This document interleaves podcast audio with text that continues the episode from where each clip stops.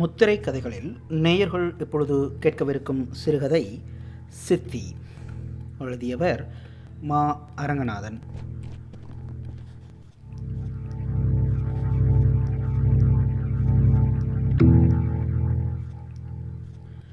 அங்கே மைதானங்கள் குறைவு. அவன் குடிகொண்டிருந்த அந்த இடம் காவல்துறைக்கு சொந்தமானது. ரொம்ப நேரம் அவனை கூர்ந்து நோக்கி கொண்டிருந்த காவல்காரர் ஒருவர் இடையே அவனது ஓட்டத்தை தடை செய்தார். தம்பி, இங்கே ஓட அனுமதி வாங்க வேண்டும் என்று கூறி, ஆனாலும் நீ நன்றாக ஓடுகிறாய், முன்னுக்கு வருவாய் என்றும் சொல்லி சிறிது நேரம் பேச்சு கொடுத்தார்.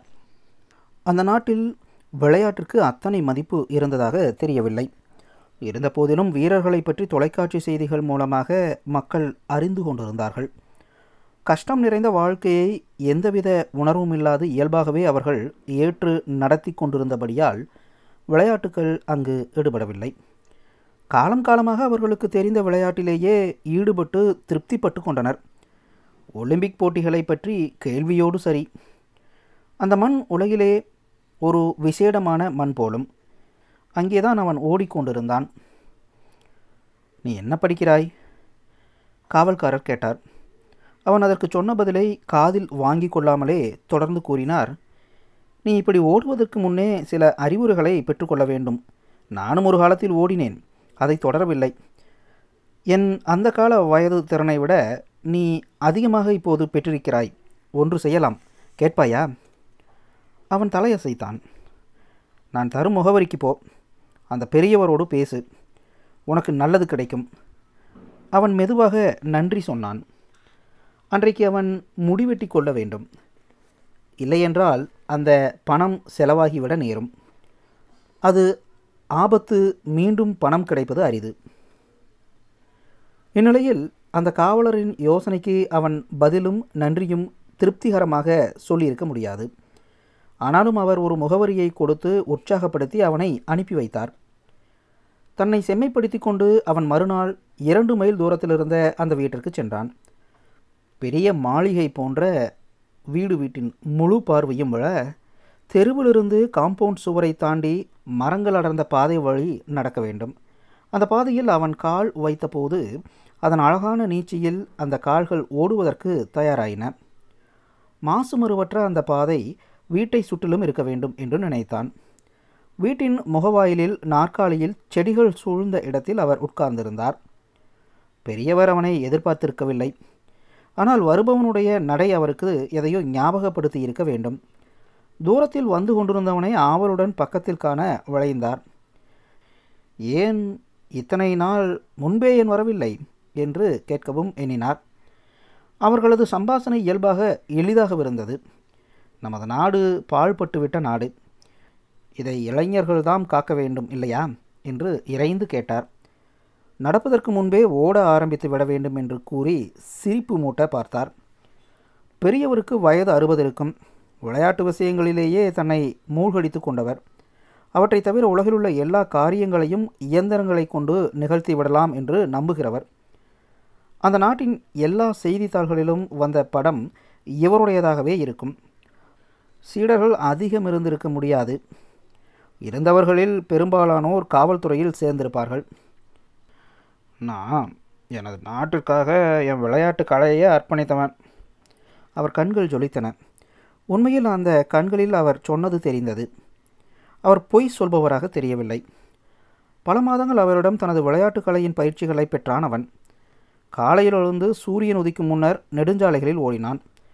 தனது தம்பியை தோளில் ஏறச் சொல்லி அவனை தூக்கி கொண்டு மைல் கணக்கில் ஓடி பயிற்சி பெற்றான். அவனது சாப்பாட்டிற்கு பெரியவர் ஏற்பாடு செய்திருந்தார். பிரியமான கொழுப்புச்சத்து பொருட்களை பெரும்பாலும் தள்ளி ஒரு பட்டியல் தயாரிக்கப்பட்டு அவ்வுணவுகளை நேரம் தவறாது உண்டான். பிற நாட்டு வீரர்கள் போட்டிகள் பற்றி அவ்வீட்டிலேயே திரைப்படங்கள் காட்டப்பட்டன. அவன் அந்த நாட்டின் சிறந்த ஓட்டப்பந்தய வீரனாக ஆக்கப்பட்டான். ஒரு தடவை மல்யுத்த போட்டிகளின் வீடியோவை பார்த்து கொண்டிருக்கையில் பெரியவர் அந்த 2 நாடுகளை பற்றி விளக்கினார். அவன் கண்டு கேட்டறியாத சங்கதிகள், நாடு, மக்கள், இனங்கள் இவற்றின் உணர்வுபூர்வமான விளக்கம், ஏறக்குறைய ஒரு சொற்பொழிவு. அவன் மீண்டும் அந்த வீடியோ காட்சிகளில் ஆழ்ந்தான். போட்டியினிடையே காட்டப்பெறும் மக்களின் ஆரவாரம் அவனுக்கு புதிதல்ல. இருப்பினும் வேட்டு நாட்டுக்காரன் குத்து வாங்கி மூக்கு நிறைய இரத்தம் விடுகையில் பார்த்தவர்களின் சப்தம் இடையே ஒரு பார்வையாளன் முடித்துவிட்ட தனது சிகரெட் துண்டை ஆக்ரோஷத்துடன் கீழே நசுக்கி துவம்சம் செய்தல் இவ்வகை காட்சிகளை கண்டுபிடிக்கையில் அவன் தனக்குள் ஏதோ ஒன்று ஏற்பட்டிருப்பதாக உணர்ந்தான். அது பயம் என்று பின்னர் தெரிந்து கொண்டான்.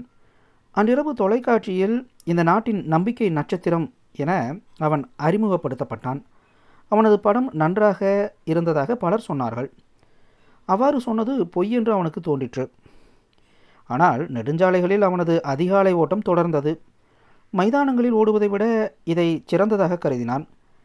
அடிவானத்தை பார்த்தவாறு இரு பக்கங்களிலும் மரங்கள் தன்னை கடந்து செல்ல கால்கள் மாறி மாறி தரையை தொட்டு ஓடுகையில் இதுவரை ஆபாசம் என்று அவன் கருதி கொண்டிருந்தவை யாவும் தன்னை விட்டு அகல சுத்த சுயம்புவாக எங்கோ சென்று கொண்டிருப்பதாக உணர்ந்தான்.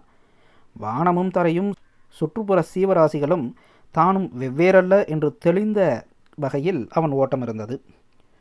அன்று அவன் ஓடிய ஓட்டம் பொழுது நன்கு விடிந்து விட்டதாலும் புறநகர் சாலைகளில் நடமாட்டம் ஏற்பட்டதாலும் 22 மைல்களுக்குள் நிறுத்தப்பட வேண்டியதாயிற்று. சில சமயம் பெரியவர் மாளிகையின் கேட்டை திறந்து அங்கிருந்து தொடங்கிய நடைபாதையிலும் ஓட்டம் தொடரும். நெடுஞ்சாலையில் ஓட முடியாத போது அந்த வீட்டை சுற்றி ஓடுவான். சில மணி நேரம் கழித்து யோசனையோடு பெரியவர் வெளிவந்து அவனை நிறுத்தும்போதுதான் முடியும்.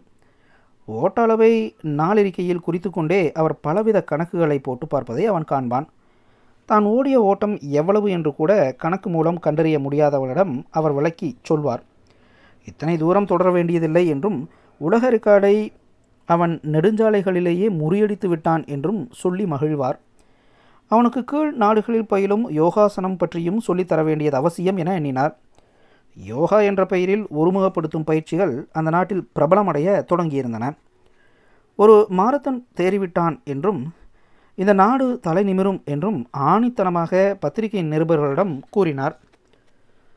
அவன் 27 மைல்கள் ஓடி தொலைக்காட்சியிலும் செய்திகளிலும் அடிபட்ட போது உலக நாடுகள் அவனை கவனிக்க தொடங்கிவிட்டன.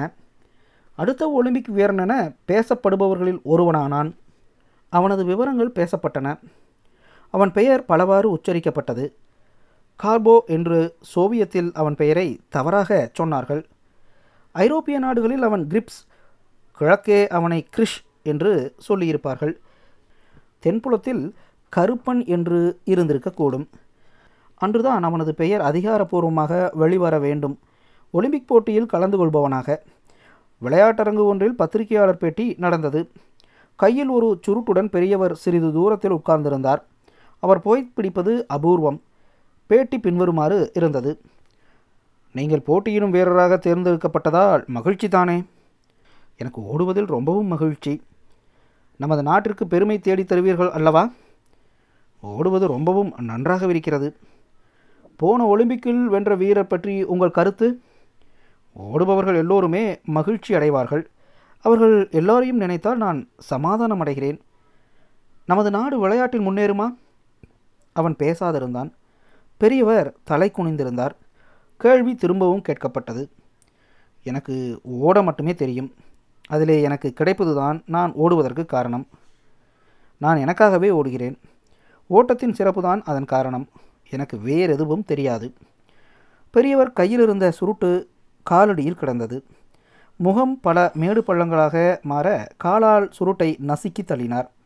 பின்பு மெதுவாக கைகளை தளரவிட்டு எழுந்து நின்றார். அப்போது பேட்டி முடிந்துவிட்டது. சிறிய நிலவுடன் இரவு முன்னேறுகின்ற நேரம். அந்த கட்டடத்தில் வெளியே வண்டி அருகே நின்று கொண்டிருந்த அவர் பக்கம் வந்து நின்றான். அவன் சிறிது நேரம் வெட்ட வெளியை பார்த்து கொண்டிருந்தார் பெரியவர். பின்னர் தோள்களை குலுக்கி கொண்டே காரின் கதவை திறந்தார். அவன் வெகு தூரத்திற்கு அப்பால் இருந்த குன்றுகளை பார்த்தவாறே அவரிடம் கெஞ்சலுடன் கூறினான், அந்த அருமையான நிலவில் ஓட முடிந்தால் எப்படி இருக்கும் என்கிறீர்கள்? காலையில் அந்த குன்று வரை சௌகரியமாக ஓட்ட முடிந்தது. பெரியவர் காரின் உள்ளே நுழைந்து உட்கார்ந்து கதவை சாத்தி கொண்டார். தலையை மட்டும் வெளியே நீட்டி, நன்றாக இருக்கும். வேண்டுமானால் நீ இப்போவே ஓடு. அந்த குன்றின் உச்சிக்கே போய் அங்கிருந்து கீழே குதித்து செத்து தொலை என்று கூறிவிட்டு காரை ஓட்டிச் சென்று விட்டார்.